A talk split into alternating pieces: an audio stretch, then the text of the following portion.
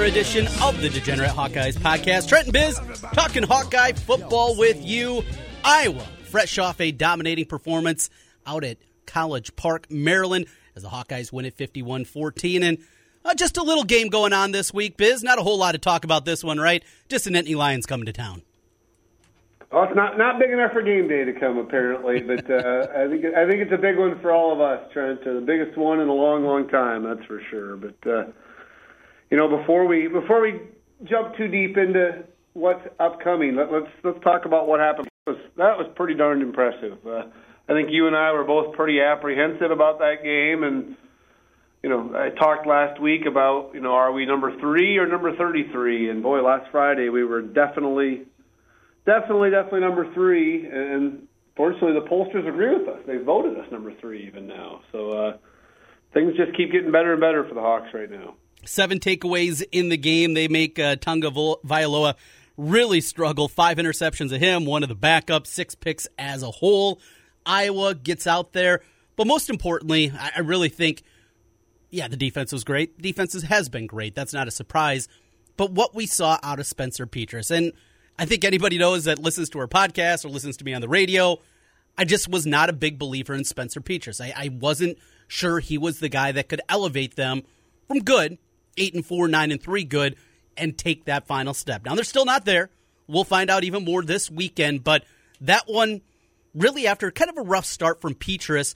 My favorite part though is even so I'm calling high school football Friday night. I got it on on the iPad, but I'm not seeing a whole lot. But I went home you know, flipped on the game and had a couple of beers as I rewatched it, knowing what happened ultimately. But early on, he had some struggles, but it wasn't the Spencer Petras where he's clapping his hands and looking bewildered.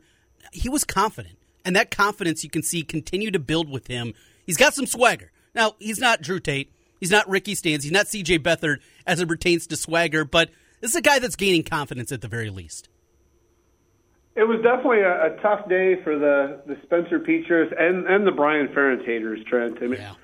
I, I, you know, we've talked about it a million times. You know, Spencer Petras when, when he gets a clean pocket, he is a good quarterback, and, and you know he had a clean pocket pocket a lot on Friday, but. You know, I thought Brian Ferentz, I just absolutely loved the, the game plan right from the beginning. As you said, Petras wasn't real sharp the first, you know, five or six passes, but I just love that we came out aggressive, and I think that's what gives him some of that confidence. Is I think it's pretty clear that the coaching staff's starting to show some confidence in him. Uh, you saw it at Colorado State. You know, the second half they put the game on his back and said, "You're going to have to win it for us," and, and he made some nice passes and did. And you know, you saw it on Friday night, right from the get go. They they were thinking pass first, and you know, it, it helped set up the run. And obviously, you know, Trent. Uh, I talked last week about my offensive line concerns. Mm-hmm. Boy, uh, they must have listened and gotten angry, Trent, because that offensive line performance was really impressive, just across the board. Great in the run game, great in pass protection. Just like a different line in general. They were uh, they were dominant. And I, I don't know. We'll find out this week if that was more a product of the O line is getting better or Maryland is just not very good up front. We'll, we'll, obviously, we'll find out this week because Penn State's going to create. Uh, plenty of challenges for the O line and the offense in general. Yeah, really good defense. We'll get into that, but you know the offensive line, and anytime it feels like there's been a week where they're pretty maligned, there's a lot of concerns or questions. I go back to the upset of Michigan four years ago when they won that game on the walk off from Keith Duncan, and the week before against Penn State, they were obliterated. They just looked absolutely terrible out there. And with Ohio State coming to town, oh, that's what it was. Ohio State coming to town. Oh, how are they going to block these guys? And what do they do? They blocked them incredibly well. So anytime it feels like we get that, well, there's a reason. Kirk Ferentz knows offensive line pretty well, and he'll put a little extra attention if need be. They stepped up in a big time way. You're exactly right. Running game got going, and you look at the final numbers. Boy, and now Goodson, you know, the big long touchdown where he breaks a guy's ankles and, and goes out and has it was on a grab, but I thought he ran the football a lot better than the final numbers indicated. Looked like Tyler Goodson maybe had his best game, game even in a game he didn't go over 100 yards rushing. Yeah, well, he gets, you know, I think what you found out with Tyler Goodson over the last, you know, the longer he's here, what you realize with him is, you know, if, if he can get that momentum going and get to the second level, man, he is a dynamic running back. He still tends to, you know, he's still not willing to take those two, three, four yard carries and just put his nose down and accept it. He's mm-hmm. always looking to, you know, he's looking to hit the home run probably a little more than than you or I like, or certainly more than the coaching staff likes. But boy, when we block well for him and get him a, a bit of a line surge, he's definitely a he's a rare talent when it comes to being able to to make people miss in the open field. If, if he's one on one in in space, you, know, generally he's going to make that guy miss. So. Yeah, and I thought again, I thought IKM ran really well again. Also, he has really shown just you know, obviously the fumbles have been a concern, but he's shown this year hard. He hits that hole with authority, and he's you know, I think they're starting to be kind of a good duo where you know you got IKM that can come in and and get you maybe a little more tough yards, and then you've got the game breaker in, in Goodson. So uh, if IKM can hold on to the football, you've got a pretty good duo going forward. Defensively, we talked about it at the top there, but the six interceptions, seven turnovers, the uh, Terry Roberts and company forcing the fumble, and Demus going down for the rest of the season. That came out on Monday with uh, that knee injury that was absolutely hideous. But they're all over the place. They were making plays, and I was listening to Michael Felder, who works for the Athletic, goes a little deeper, kind of inside the game, and just talking about you know what Iowa does with their zone coverages and, and changing looks and making it difficult on the quarterback and giving them some different looks. But so many of those plays, it wasn't the luck, excuse me, the tip ball, those kind of things. It was Iowa making plays, making plays on the football. Phil Parker does it again. Well, and it's it's become kind of a trend on Iowa road games where first quarter you can almost tell that Phil is just kind of feeling the team out. You know, last year at Penn State, this year at Maryland, you know, some pretty easy drives in the first quarter where people uh, march down the field on us, and you get kind of that moment of trepidation where you're like, oh boy, maybe maybe this is the week where uh, the defense just doesn't have it. But time in and time out, by the time the you get to middle of the second quarter and on he's got it figured out. You know, he he just kind of he's like a mad scientist, Trent. I think he sits back there, he sees, okay, here's what they're going to do, uh, and now I'm going to take that away, and he does time and time again. So, and, and you know, what a second quarter that was in in general, Trent. You know, when you're talking about all-time performances, who, who do you have to go to to look and see where it, where it uh, falls all time? That means we uh, give a call to shit, Stat Boy. Yep, and and and again, he's doing double duty this week at a couple different jobs. One was to look into, you know, just how dominant of a win and how dominant of a quarter this was, and the second one, as we'll talk about later, was to to break down the Iowa Penn State rivalry. And let's start with the the second quarter, Trent. Obviously, we scored 31 points in that dominant second quarter. Want to guess how many times that's happened in the the modern Hayden and Kirk era? Uh, I'll say twice. Meaning this is the third? Yes. Or this is, right, well, you're one off. This is the fourth time ever. Okay. But the, but the first time against a Big Ten opponent. The other three times, the first one you go back to the the 1984 Freedom Bowl. We scored 31 points against Texas, and that that's a dominant mm-hmm. 55 to 17 win. The other two times we scored 37 points each against mighty Drake in 1985. Why the hell we were playing Drake, I have no idea. with 37 points in the quarter. And then in 2002, we scored 37 against the mighty Akron Zips. So, from a Big Ten perspective, it was the most uh, most dominant quarter uh, of our lifetime, Trent. Uh, a lot of times we scored 28 quite a few times in the quarter, but never 31. So. Uh, I think you can make an argument the second quarter may have been the, the best quarter we've uh, we've seen in a Big Ten game out of the Hawks. Enjoyed it, I know that much. So, Stat Boy going to work there. Iowa gets it done 51 14, the final. Maryland 4 and 1. You wonder kind of what's next with the Terps as they get ready for Ohio State this week. Getting 21. We'll make some picks a little bit later on. Try to do our best on that. It's been a hideous one for me, but uh, we'll get into that a little bit later. Anything else before we turn the page to Penn State? One more. Give Stat Boy, or he kind of uh, added on to his assignment. 51 14 final, uh, which means we won by by 35 plus.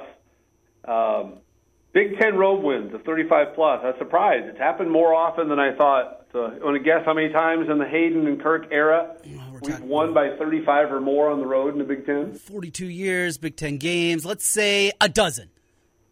Very good guess. It's been 11. So this Kirk Kirk took the lead from Hayden on uh, Nice. on Friday night. Kirk has now done it six times. Hayden has done it five times. Um, of the 11 times, five of them have been against Northwestern. Uh, Hayden uh, Hayden loaded up on Northwestern back in the days. So, but Kirk's, we'll just break down his six real quick. First one was in 2001. We beat Northwestern 59 to 16. 2008, we did it twice, 45 to 9 on the road in Indiana. And then the, the end of the year curb stomping where we shut down the Hubert H. Humphrey Metrodome uh, 55 0. And then 2017, we end the year Nebraska 56 14. And then 2018, we throttled Illinois 63 to 0. So, uh, happened more often than I thought, but uh, only the third time in the last 11 years. So, uh, 35 plus, uh, rare, but not as rare as I expected. Good stuff there.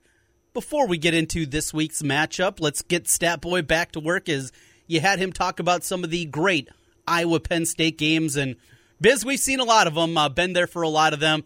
Quite a list here of games Hawkeyes, Nittany Lions.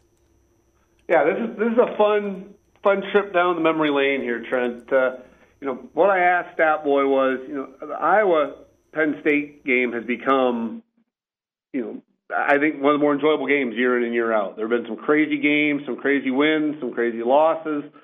So what I had Stat Boy do is, is look into it, and so we could create a top ten list of uh, the Iowa Penn State games uh, in uh, since uh, since they joined the Big Ten. So you ready to you ready to dig into some really fun Iowa Penn State games over the past uh, past 25 years? Absolutely. Let's do it.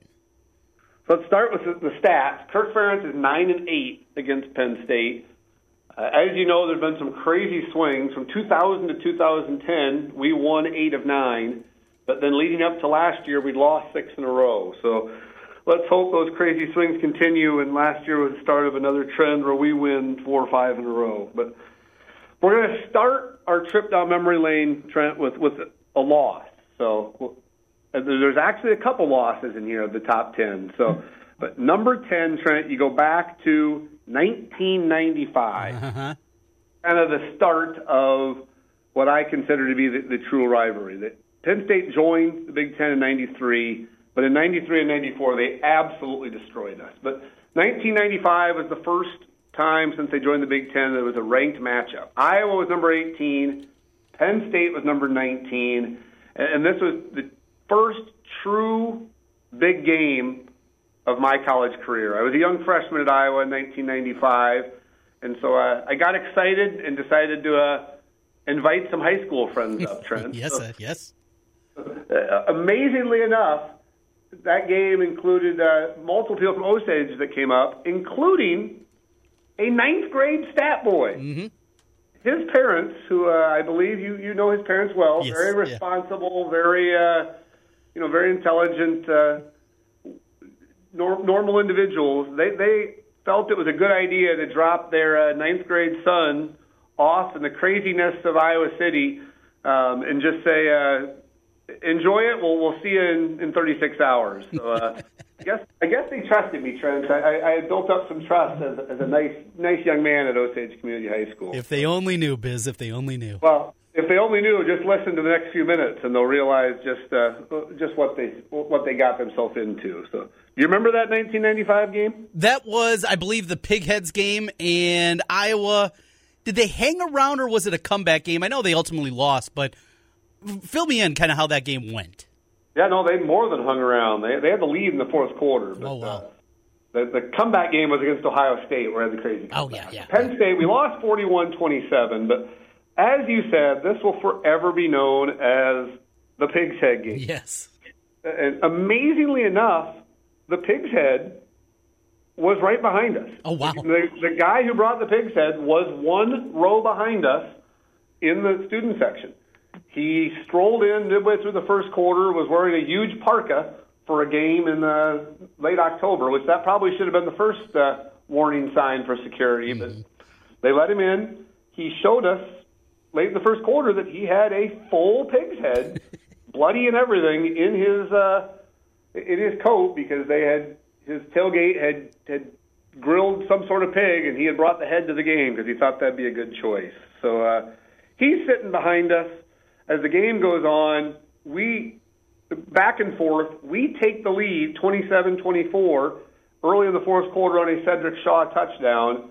We look back, and Pig's Head guy is sprinting down the. Uh, as you know, we always tried to sit uh, 20 yard line, 20 rows up. Mm-hmm. Sprinting down those 20 rows, we see him take a two hand chuck and fire the pig's head onto the field. So uh, he comes running back up and celebrates and, and watch the rest of the game right next to us. No, uh, no ramifications, nothing. So unfortunately, from that point on, the game takes a turn for the worse.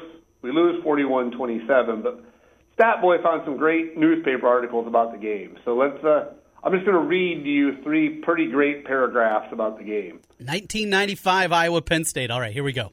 Yep. So uh, here is a list, and this is straight from the Press Citizen. Here is a list of objects hurled onto the field at Saturday's University of Iowa Penn State University football game: marshmallows, a raw chicken, full beer cans, a full bottle of liquor, and here's the kicker: a pig's head. The beer can, the full beer can, hit UI assistant coach Milan Validovic. The other items fortunately landed without incident near the field. UI Student Government Vice President Jeremy Johnson says that the pig's head was simply a harmless prank, a sort of tradition among students. It sort of tells the other team, oh, we're going to kill you, Johnson said with a laugh. Things like this happen at campuses all over the place. So, no, no harm, no foul, Trent. Yeah. Pig's head was, uh, you know, no big deal. Hayden felt differently. Hayden felt uh, he was pretty fired up afterwards. Obviously, you know the loss probably didn't help, but Hayden Hayden thought we should lock up these people and throw away the key.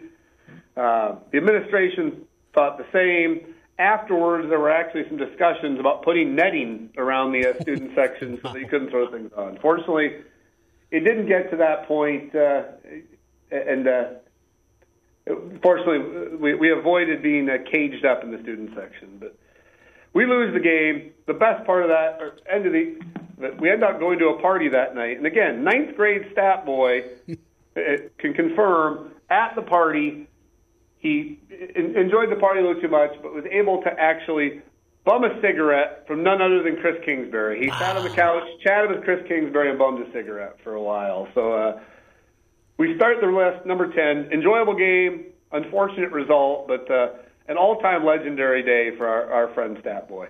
That is uh, quite the capper to what 14-year-old Stat Boy just living his best life. I will say, 14-year-old Stat Boy did look like about 24-year-old Stat Boy. It's true. He, yeah. uh, he he looked older than I did at the time. That's for sure. So, so but uh, thank you to his parents for trusting trusting me and, and, and making sure he got home safe, which, which he did, by the way. Yeah, he got back there, got a cigarette from Chris Kingsbury. I, that's that's about as good as it gets as a high schooler. Exactly. So, all right, Chad. Well, let's move on. Number nine. This is the first win uh, that we'll talk about. Um, 24 to 18 in 2001. Um, this was a big game. Not all that memorable of a game, but it was a huge game because if you remember, we had won four games in two years in 1999 and 2000. Um, Penn State was bad in 2001. In fact, when they when they lost that game, they went to 0 and 3, but we went to 3 and 0 and that was kind of the uh, jump start to being able to go to a bowl game that year. Mm-hmm. So uh, a big win, 24 to 18, but nothing all that memorable about the win in general. So you remember that game at all? Uh, a little bit. Really, the only thing that I remember well is during that time period. I think it was ESPN two would replay whatever the ESPN game was at like midnight on Sunday night, and I just remember rewatching it because. I don't remember a whole lot of it being there, so must have imbibed a little too much before that one. Yeah, well, and it was uh, the one thing that Statboy sent me about it was that apparently Kirk Ferentz lost his mind during that game. There was a questionable um, late hit call on R.J. Meyer, and he he went absolutely insane. So uh, spicy Kirk back in the days. So always a good thing. Number eight, Trent, is the second loss and the last of the losses. Number seven, they're all happy thoughts after this, but. Number eight, I figured it probably wasn't fair to create a top ten and not include the Saquon Barkley game. Sure. So uh, yeah. number eight is 2017. If you were making this list from a Penn State perspective, obviously it'd be much higher. We all remember the game. It was relatively fresh in our minds. We lose 21-19 at the buzzer. But Saquon Barkley, remember how many all-purpose yards he had in that game? I think I read it this week. Was it like 359 or something asinine like that? 358. So, yeah, 358. it's one of those performances, honestly, 25, 50 years from now, we'll still be remembering the Saquon Barkley game. Yeah. So, uh, obviously, the results stunk, but it was, it was one of those games where you walked away thinking, man, what, what a great football game. And, and one where, you know, 2017, we weren't a great team, but man, we put up a great fight that night. So, that uh, that one was a really fun experience. I got tickets from a client. It was me, my wife, my cousin, and now his wife, and uh, we got tickets right in that end zone where the final score, touchdown was scored, front row. So our feet were on the field. I mean, people as a game, as Penn State's driving down trying to win the game, we had people just piling on top of us because everybody was getting ready to storm the field afterwards, and of course, it didn't happen. And if you watch that final play, one of the camera angles, you'll see Trent Condon there, disgusted, and throw his hands down in disgust after uh, Johnson catches that touchdown pass for Penn State. So you can see me on TV if you want to go relive that one. I, I wouldn't encourage that though. Uh, so Amani Hooker was only six one and not five eleven. We win that game. So, but, but we'll move on to happy thoughts, Trent. All right. Last seven, I promise. They're all wins, and they're all pretty great wins. So, number seven, Trent. Last year's win, 41-21 at Happy Valley, um, and you'll see a trend of these last seven. There's a lot of wins at Happy Valley over the years. So, uh, but snap the six-game losing streak, pretty much kicked their butt and you have the famous, uh, what will become famous over the years, Daviyon Nixon pick Right. six. So, uh, other than that, that, that game's pretty fresh in everybody's mind. I don't think we need to uh, spend too much time breaking that one down. So, It'll be remembered as the Daviyon Nixon game. exactly. So, number six, Trent, go back all the way to 1996. This is the Timmy D game. You remember this one? I do. I remember listening to this one on the radio. I don't know if it was because it wasn't on TV and we're talking about the 90s and that, yes, kids, that was something that did happen, or if I just had something going on I had to drive around. But yeah, I do remember the game and I remember listening to Podolak and Dolph on the call. Yeah, another one at Happy Valley. We pull out a 21 to 20 win against number 10 Penn State. All of our touchdowns had to get some creativity. You had uh, Timmy D on an 83 yard punt return. You had our second touchdown was Timmy D, a 65 yard catch that got us down inside the five. And the third touchdown involved some classic Hayden Fry uh, trickeration. A rob time fullback pass to Demo Odoms got us down inside the 10, and then we were able to pound it in from there. Um, but the other important stat from this game Osage legend Aaron Granquist. Yes. Two carries for 14 yards, one catch for four yards. So, uh, integral part of that win, uh, Aaron Granquist. I'm So, going to uh, guess the most total offense from an Osage player against Penn State. I would assume. I, uh, I can't, unless Will Lack had some sort of a. Uh, Fumblerooski? Omaruski. So, no, I, th- I think Aaron Granquist, safely we can say his 18 yards, not only is it the best ever, but probably will never be beaten again. It's true. So, moving into the top five, Trent, and man, these are some good games and some good memories. Number five, uh, this may be a little high, but uh, to me, I think I I have it five because it was kind of the turning point for the Kirk Ferentz era in my mind. 26-23 double overtime victory in 2000. Kirk Ferentz's first Big Ten road win. Uh, do you remember how that game ended? Do you remember who had the uh, the tip ball interception to seal the deal? Yeah, male model Ryan Hansen. Yeah, Ryan Hansen, male model. I had forgotten. I knew about the male model part, but Stat Boy sent me information. It was actually the week of the week of that game. Ryan Hansen was announced as People Magazine's sexiest athlete alive. Wow. So, uh, that was the same week. Did not remember that. I, I knew. I actually went to law school with Ryan Hansen. He was, uh, I believe, a year behind me. Uh, don't know him well, but he seemed like seemed like a nice enough guy, and, and cer- certainly a, a sharp-looking cat. So, uh, m- male model, and uh, for at least one day, uh, Hawkeye hero. Yes, he was. Yes, he was. That was a fun one.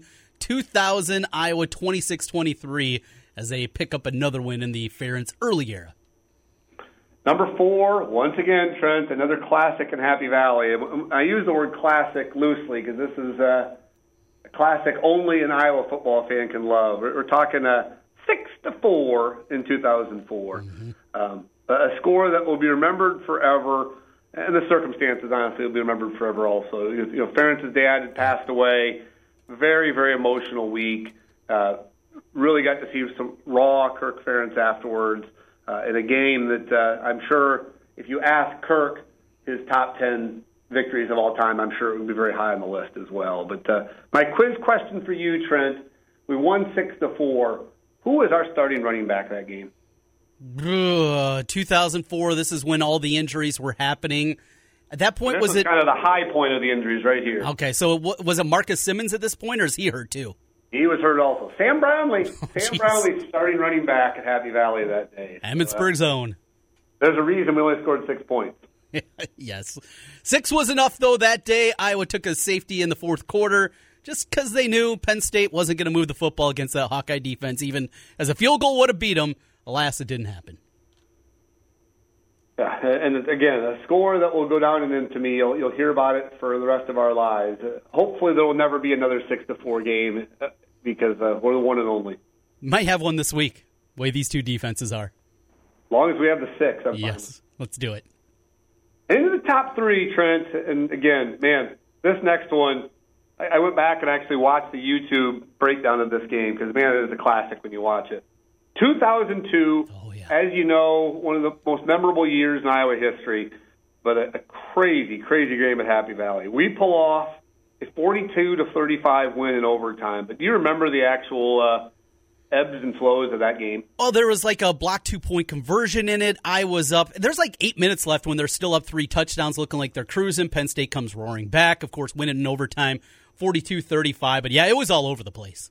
Yeah, that's a good summary. But let me go through it real quick. We're up 17 nothing, 11 minutes into the game. We get up 23 to nothing midway through the second quarter after Ed Hinkel's amazing touchdown Oh, catch. yeah. They block our extra point, so it's 23 nothing. Kaeding makes a 55 yarder at the half, so up 26 7 at the half. They score to make it 26 13, but we block the extra point, return it for two, so it's 28 13. We're up 35 13 in the fourth, and twice in the first four minutes of the, second, of the fourth quarter, we're inside the one yard line with a chance to go up 42 to 13. The first time, throw a perfect pass to Dallas Clark, bounces off his hands, and they intercept it. Oh. Fortunately, two plays later, they throw it back to us, and we return the pick to the one yard line. On the next play, 35 13, Fred Russell can walk into the end zone, and miraculously, a guy reaches over and pokes the ball out, so we fumble at the one. So uh, from that point on, the game is a complete train wreck. We fall apart. We go from up 35 13 with 7.20 to go to tied with a minute and a half to go. So uh, there's no business us winning this game at this point. But we miraculously take the ball, score first, and then uh, Zach Mills uh, chokes on, the, on their drive and inexplicably throws a pass like the 11 yard line on fourth down. So uh, when they need the end zone. So a game that we dominated for three and a half quarters and then tried really, really hard to blow. But uh, that was kind of the. Uh, if, if we blow that game, 2002 is not the year that we, we remember it as. That was kind of the, the jumping off point for an unbelievable year. So A lot of scar tissue from the Iowa State game just a couple games before, of course, lost the second half lead there. Yeah, finding a way to get that one done. Real, you're right. Catapulted that team forward. Number two, Trent, 2008. This is the uh, Daniel Murray game. The green out. 20 The what? The green out. Exactly, the green out. So 24-23, we win at the buzzer against number three Penn State. Went back and looked. At, we had no business winning this game. Um, as you know, amazing start. We come out on fire. Should have had a safety or a potential touchdown on a fumble two plays into the game. But then uh, they punt, short punt. We drive down and score 7-0. From that point on, the rest of the first half was the most domination I've ever seen from a team. You remember time of possession? This is unbelievable. Penn State had the ball for 23 minutes and 34 seconds in the first half. So somehow we survived and we bounced back down 23-14 late. We score, we get the stop, we get the field goal. Um, the rest is history. So 24-23, we were outmanned, but uh, Kinnick or nighttime Kinnick magic uh, prevailed in the end. You know, uh, you mentioned just uh, how crazy that game was, and I remember as we normally do, all getting together in the corner at halftime and just saying, "Boy, they're so much better than we are. Oh, we don't have a chance here." It's 13-7 at the half, and it felt like it should have been 31-7. Yeah, uh, I I remember going to our, our normal spot out uh, for our halftime visit, and uh, I remember all of us saying, "Oh boy, this, this could get really, really ugly." But uh, somehow we, we kept fighting, we kept battling, and uh, you know, pulled it out in the end. Uh, so, and again, a game that if you can make an argument that may be number one, but Trent, because you and I uh, were there in person, and because it was the greatest road trip of all time, number one's an easy one. What is it, Trent? It is 2009, a year later, as Adrian Clayborn hits the block punt. We run it back we get to celebrate on the field for what a good 30 seconds or so afterwards, get a picture taken as Iowa wins it 21 10. Yeah, we spent five minutes persuading the security guard to just let us uh, stand in the end zone for a while, and he, he was certainly nervous, but he uh, he let us on for, like you said, 30 seconds and got out of there. But you know, just an epic trip all around. You know, for people that are listening to this that have not been to Happy Valley, definitely go. It is an amazing place to go. It's an awesome uh, place experience. Obviously, the, just the whole dynamic of that day with college game day being there, the whiteout, falling down early. You know, they get a score on the first play of the game. The crowd's going nuts. You know, just the, the resiliency of that team to battle back and win that game is, is something that Iowa fans will will remember forever. Uh, that block punt. Uh, may not be the greatest play in, in Iowa history, but for, for me, being there in person, it's, it's certainly the most enjoyable play I can remember. It was just an absolute momentum. The ch- the sound inside the stadium, and then as Iowa was polishing them off late in the fourth quarter, a small group of Hawkeye fans celebrating, chanting. Uh, one of the best experiences I have ever had at a football game. Number one for a reason, Trent. Yes. You know, you look at that 10, man, there have been some fun, fun games at Penn State, and, and I think, or assume, we're in for another fun one on, on Saturday. I, you know, uh, you this is a game where you know, it's certainly, you know, it, it's a rare opportunity. Three versus four it doesn't happen very much. It, it certainly hasn't happened uh, in our adult adult lives, it's amazing. I think they said what's it happened twice since 1960 in the Big Ten, not involving Michigan and, and Ohio State. So, uh, you know, uh, enjoy it. It's going to be a fun game on Saturday. Uh, so let's uh, let's break it down a little bit. What do you, what do you, what's your guess?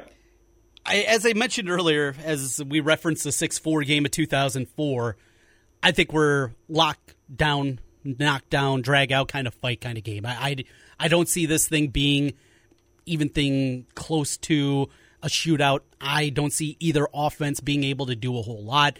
I think this is field position. This is going to be just one of those kind of affairs that, for a casual observer, they'll walk away and say, boy, that was boring. But for Iowa football fans, for Penn State football fans, it'll be one that comes down to the wire. I think it's pretty simple. Don't make a mistake.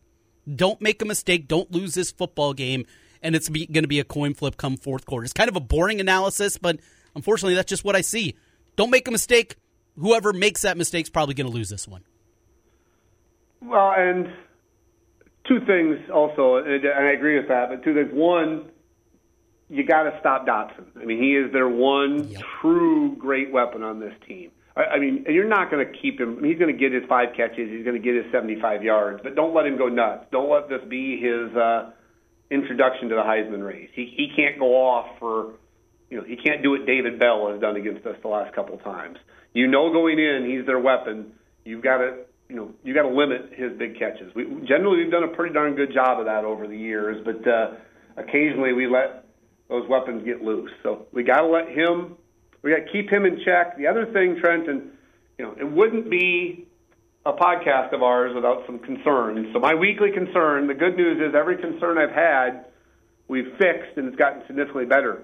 My concern this week is uh, Tory Taylor last two weeks he has proven uh, he is he is human and not a cyborg. He has uh, not punted very well the last two weeks. So uh, we need cyborg Tory Taylor back this week. We need him, like you said. If we're not going to make mistakes and we're going to lean on the special teams, we need him to be the uh, special team star he can be. So uh, hopefully he got the kinks out the last two weeks and he's he's back to being the uh, the torpedo again this week we need it. We need it in a field position game. Looking at some advanced stats here, uh, field position actually Iowa's defense versus Penn State's offense. That is something where Iowa does have a pretty significant advantage there. Turns into a field position. Now Penn State got a good punter in their own right, so they're going to be good in that one. But just keep hitting them deep, make them go the length of the field, and the Penn State run game has not been great this year either. You mentioned they got a big play threat out there. That's the concern. But overall, this has not been a team that's been overly successful running the ball. I'm also concerned with Clifford, a guy that can move around and make plays outside of the pocket with his feet more than anything. We've seen it in the past. It's any defense can struggle with that, but that's the one uh, little nugget also in there that does have me a little concerned. Clifford, not so much with his arm, but making plays with his feet. I couldn't believe I looked. Noah Cain's averaging like 3.2 yards yeah. a carry. I mean, that's uh, so. Yeah, I, I and on the flip side, I see they only have eight sacks as a team on, on the defensive side. So, uh, you know, honestly, Trent, I think this is a very good Penn State. I don't think it's a great Penn State team. I think they're kind of in the same category as us. I think they're probably in that could be could play as number three, could play as number 33 category. They're they're a good team, but they're not this isn't Ohio State coming in in 2006, mm-hmm. um, or even Penn State coming in in 2008, where you know we've got to play the perfect game to to pull out a victory. We got to play a good game, but this is one where we can we can stand toe to toe and you know win this game straight up. So, but again, like you said, we got to avoid mistakes. We got to do the things that have got us here, which is you know play field position. You know, don't turn the ball over, play smart football, and then when the when the opportunities arise, you got to take advantage. That is a three o'clock kickoff, Fox, and should be a fun day. A fun day of tailgating leading into it. No night game, but make sure to wear the right colors. And Biz, I'm a section over from you this week, so I'm going to be dressed in the gold. Unfortunately, would prefer the black. Yeah, I think we're we're black, but yeah. uh, it's supposed to be like mid 80s. So yeah. black and mid 80s at three o'clock, maybe a little maybe a little toasty as well. So got to slow down the drinking. That means Biz. Yeah, this is the one game of the year I'm not driving to the game, Trent. So that ain't happening. All right, fair enough. Biz, you ready to make some picks? I am. Uh, I think I had my first losing week last week, but I'm ready. I'm ready to get back on back on the horse. Yeah, two and one for me, one and two for Biz. The season standings: Bizgard nine five and one against the number, just under 500 for me now, seven and eight. We work to do better. Let's kick it off. Iowa, Penn State. The Hawkeyes are currently at Circa Sports, a two and a half point favorite. The current over under is 41 and a half. Well, if you if you think I'm going away from the Hawks this week, you obviously haven't been listening the last five weeks, Trent. I've, I've been I've been riding the wave, and I'm not uh, not hopping off at this point. So, like I said, I think this is a very good Penn State game team, but I don't think it's great by any means. And I think this Iowa team is locked in right now. So, uh, Give me the Hawks at two and a half, and uh, it's going to be a fun Saturday. That's a low total, 41 and a half. Uh, this thing could get away in a hurry with a total that low, but I'm going to play it, I'm going to go under that number, 41 and a half. Let's say Iowa sneaks one out, 16 12, something in that range. Let's get another goofy score, 15 11. I don't care. Let's get something wild here, but I'm going to go with the under 41 and a half. Our national game of the week. This is where game day decided to be. Of course, they would be in Iowa City if this was an ABC or an ESPN game, but alas, here we are. The Red River Shootout. Yeah, I'm not PC biz. I'll say shootout. Red River Shootout, Texas, Oklahoma. This is one of my favorite bets of the week. I jumped on it when it's three and a half. Currently, it is three. Give me the Longhorns all day long. I just think they're a better football team. I, you know, this is kiss of death, Trent, but I agree with you. I, I just don't think Oklahoma. I think Oklahoma's uh, been kind of a fraud all year long, and they're due to get exposed. But you know, I honestly I don't have real much real confidence on either one of these two teams. They're both kind of Jekyll and Hyde type teams, but uh, to me it's simple. I'll, I'll take the team that's getting the points. I think it's gonna be a close game, and so. I saw it at three and a half, Trent, so I'm taking three and a half. We're going to grab that extra hook. Let's jump aboard with that one. Biz, give us your best bet of the week. Oh, I'm going uh, going going back to the uh, Group of Five game, Trent, this week. I had some success with that earlier this year. So, give me the Temple Owls getting 29 points against Cincinnati this week. if, if there's ever a time for a letdown, Cincinnati just had its biggest win of, in the history of its program. You watch Cincinnati; they are a good football team, but they're they're based on defense. They're not a great offense right now. Temple is not terrible. Um, I think they will make this a game early on, Cincinnati will eventually pull away and, and likely win by two or three touchdowns, or maybe even four touchdowns. But they're not winning by four touchdowns plus one, Trent. So give me Temple 29. Getting the 29 and even get a half in there right now, 29 and a half. uh, the numbers I'm Well, looking good. across. If they, go, if they go for two to run it up, I Yes. still cover. You're, you're all right. You're, 29 and a half. you're in good shape. Taking the Owls to get it done. Those are our picks of the week. Before we get out of here each and every week. Hold on, what? You didn't pick a game of the week, did you? Oh, I didn't. I had uh, typed it out as Oh, I always send the text to you. Yeah, but I didn't say it here to our fine listeners. Uh, I got the Beavers. I'm going back to the well again. Oregon State has been good to me this year. They go on the road. They go to the Palouse to take on Washington State. Jonathan Smith's done a great job with that Oregon State team. I've watched him a couple of times late night. Only loss of the year came at Purdue, but they played much better since then. I'll take the Beavers minus three and a half. They, I've done the same. I watched them at night. They're an enjoyable team to watch. Mm-hmm. They uh, they've got kind of an Iowa feel to them. They uh, fundamentally sound. They run the ball well. They don't make mistakes. Uh, I couldn't have named the, the coach for my life, but like I guess Jonathan Smith apparently is his name. But uh, he, what, what he's done out there is pretty impressive because they're uh, they're down in the Iowa State ranks as far as uh, success over the years, and, and he's made them into a uh, pretty darn good team. Washington State this week. Then they get Utah after that. You look at the schedule, not overly difficult. Looking for a Pac 12 North uh, ticket.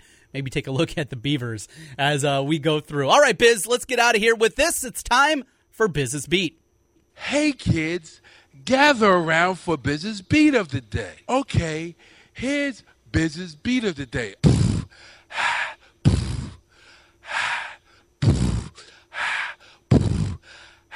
Trent, is there a worse human being on earth than Urban Meyer? I, I, I just the whole,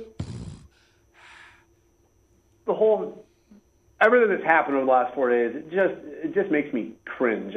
Now that I'm old enough to have a daughter that that's a teenager, I mean, just not only watching the video, the video is, is creepy enough, but his explanation and his discussion about it just makes you just cringe.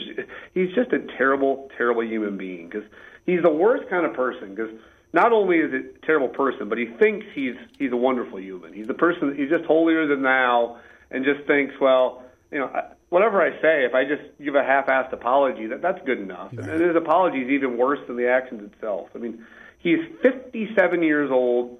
He has two daughters and he has multiple grandchildren. So, you know, if, if you haven't seen the video, don't you don't need to watch it, but just remember that when you watch it. There's a 57 year old man doing these things. So, uh, you know, it, I'm sure he'll somehow find a way to come out on top on this, and he'll probably end up making Jacksonville a, a success. But uh, it, it part of me just kind of smiles inside when I see things like this because it just exposes what a truly, truly awful human being he is, and it makes you appreciate uh, what we have in a coach here at Iowa. Because you know, is Kirk Ferentz perfect? Has he made some mistakes over the years?